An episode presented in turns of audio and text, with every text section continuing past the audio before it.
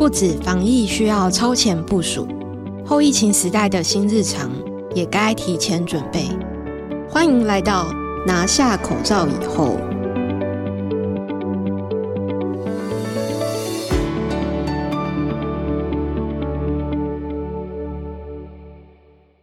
各位听众，大家好，欢迎收听由静好听与台大风险中心共同制作播出的《拿下口罩以后》，我是主持人台大风险中心的陈贝球。这次的疫情危机会是国旅的转机吗？疫情带来了各种冲击，不只是医学方面而已。其实，像是讨论度最高的就是观光，看起来到明年我们都没有办法出国观光，因为之前国内解禁开始出现了大量性的报复性旅游。我们今天请到观光业界的资深前辈，KKday 的创办人，也就是现任执行长陈明明大哥来跟我们聊一聊。大家好，我是 KKday 的创办人跟执行长陈明明。那今天很高兴跟贝球在这边跟大家一起聊聊这个后疫情时代这个国旅的一个转机哦。你看这个整个观光产业这次疫情就是带来了什么影响吗？对，我想今年那个疫情，大概应该算二月初开始吧。那所以对旅游产业来讲，我大概分成三个阶段了。第一个阶段就二三月那时候，所有旅游业都在就是忙着帮客人退订，然后帮客人做取消啊。然后因为有些海外的供应商，你跟他预定那个你不去，他还是会跟你收那个取消费嘛。所以当时我们大概都是在协助客人怎么去跟供应商谈，就是我们叫无损取消。大概那两个月都在做这个事情。然后后来到四五六月就开始，大家知道就是。Border 统统都关了，所以未来就算复苏的话，也会是国旅开始。所以像我们自己内部就开始呃做转型，就把呃原来做国外的这个 outbound 的部门，统统转成做 domestic，就是做台湾人在台湾，然后日本的分公司就做日本在日本。我觉得还好，是我们之前有做了这个这个布局，所以到六七月开始国旅大爆发，我们就有接到一些生意。那当然疫情完之后，可能。大家现在有在讲那个 travel bubble 嘛，就是点对点的。原来大家是想说，可能呃，像日本啊，或者是越南是比较有机会可以开的。但是后来越南疫情也有第二波，所以我我自己看 travel bubble 可能未来的成型可能还要好几个月之后。所以大概基本上现在所有旅游业者都调整成是做国民旅游，就国内旅游。但是对有些业者来讲，要做国内旅游也不是那么容易，因为可能他过去都是做传统的这种国外的这种出团游。转型成做国旅，我觉得对他们来讲就是会辛苦一点。那这里面当然，我想那个交通部啊，跟观光局那边也有开始在做一些辅导，让呃业者能够做一些转型，然后包含了智慧转型，就是把比较线下的这个业务可以转到线上来。因为在国旅好像不太需要跟团，你好像不太需要有一个导游。但其实国旅本身有非常非常多的资源，非常多的值得大家去探索的地方。之前像我有问过我自己的年轻的这些同仁，问他们说有没有去过垦丁，很多人都没去过。但是你问这个有没有去过 Okinawa，每个人都去过。对，所以我觉得其实台湾有很多好的元素，但之前没有经过好的包装，或者是呃去介绍给国人。那我觉得这个时候是一个很好的机会。然后还有一个机会，我们是看到就是呃过往在特别像这个暑假，很多比较有钱的父母或家庭，通常他们都把小孩送到海外去，不管是念个语文学校，一个 summer camp，非常多出去。但今年全部都要留在台湾。那他们留在台湾都在做什么？所以他们都在找一些比较高端的国民旅游的产品。但是在过去其实没有这样的产品，所以我们有收到蛮多用户这样的需求。那所以呃，也让 KKday 就是往这个方向去想。我们也跟我们的供应商、跟我们的这些做地方创生的这些朋友们去聊，就是说怎么去把台湾。你过去你认为说是台湾东西你做贵没有人要买，但实际上现在是一堆人想花大钱来买，但是我们没有好的供给，对，没有好的行程给他们。那可能当然也像大家知道，就最近因为国旅大爆发的关系，所以可能很多这个到处都已经人就人山人海了。所以对有一些国旅的旅游业者，他会觉得说，反正我什么事不用做，我就人就已经很多了。那我我我还有需要再去做升级吗？但这个我觉得是可能政府啊，或是业者，大家应该去要看得远一点，怎么让这个产业能够去永续的发展下去。可是其实是不是还有机会说，台湾人是可以再去更深度的旅游，然后看到。更多的东西，这样。我记得好久以前，天下有做一个三一九乡嘛，就台湾其实有非常多的乡镇市，然后每一个乡镇市都应该可以发展一些它属于它自己的地方的观光，或者是地方的一些值得介绍给国人的一些的产品。我举个例子，好了，像我觉得日本就做的蛮好的。就如果你有去参加过那个旅展，你会发现，就是说，哦，新加坡旅游局就是一个摊位，韩国旅游局一个摊位。但是如果你到日本的那个日本没有一个旅游局，但你会发现一堆各个日本的地方政府他们都来摆摊，然后他们都来介绍他这个县市有什么独特的旅游的这个卖点，然后去介绍给消费者。我觉得台湾现在就是欠缺这个事情，所以大家都很集中在这种。比较大的点哈，就像刚才提到这个可能热气球啊，或者是说我就去花莲的太鲁阁啊，但你没有说怎么去分散到，比如说他今天去这个台东热气球，但还可以去这个博朗大道骑个自行车啊，或者看日出。就说基本上，我觉得台湾现在就是还没有把整个人潮分散出去。那要分散，还是要回到就是各地方，他必须把他自己的特色做出来。其实好像。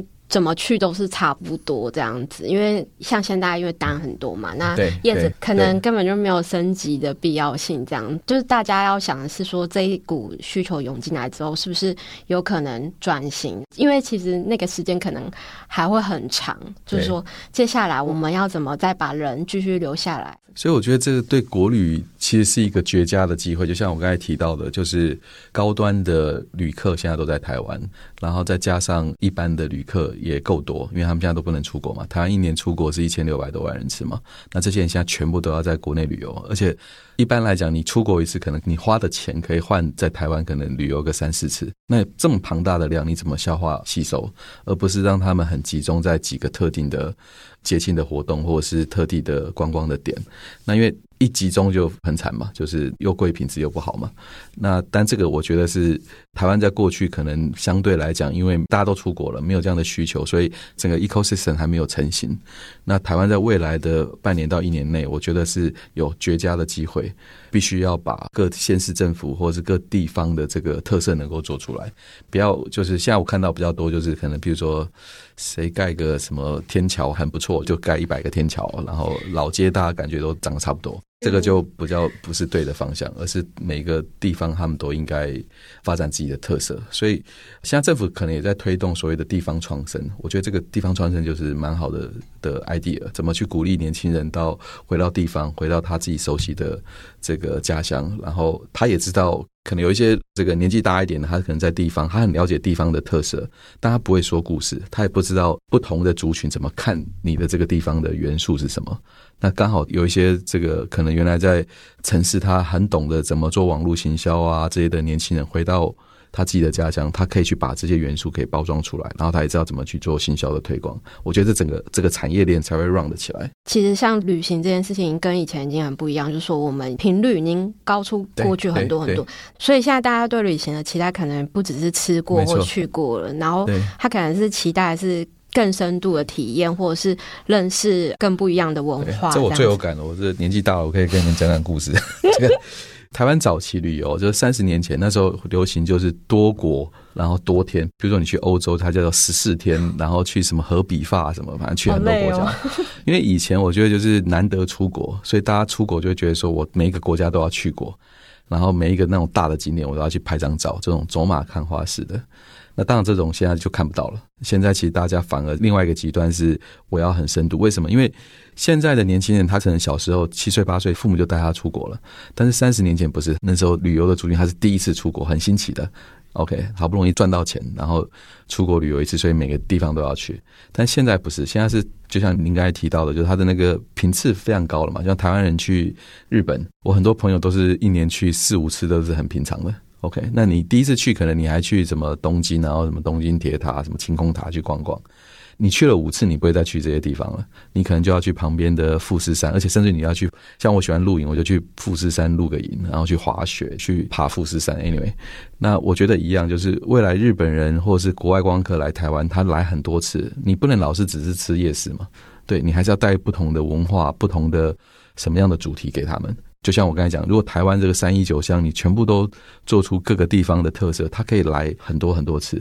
所以我记得严长寿就说过一句话，我觉得我是很认同。他说：“你要让一百万人来台湾一次，还是你让一万人来台湾一百次？”我觉得让一万人来台湾一百次，对这个产业的这个价值更大。而且更是永续的，因为他们来这种深度一百次，一定是他们会深到各个乡镇去，而不是只集中在一百万人来一次，就是都去一个地方。那其实反而对台湾来讲，不见得是个好事，对业者也不见得是一个好事，因为太集中了。对那个一些生态的保存啊，什么各方面来讲，都是会有问题的。像日本就是蛮值得我们借鉴的嘛，他们很多细致的体验跟活动，嗯、比如说我们到那边可能不只是吃生鱼片，是在市场可以带我们去逛市场，然后采买，然后甚至有寿司师傅教你做寿司这样子。台湾是不是也有可能去借鉴这样的经验？我觉得旅游蛮好玩的，就我刚才讲说，travel like locals，讲的通俗一点，有人说就是你在这边。活得挺厌烦了，然后就去活活别人也觉得很厌烦的事情。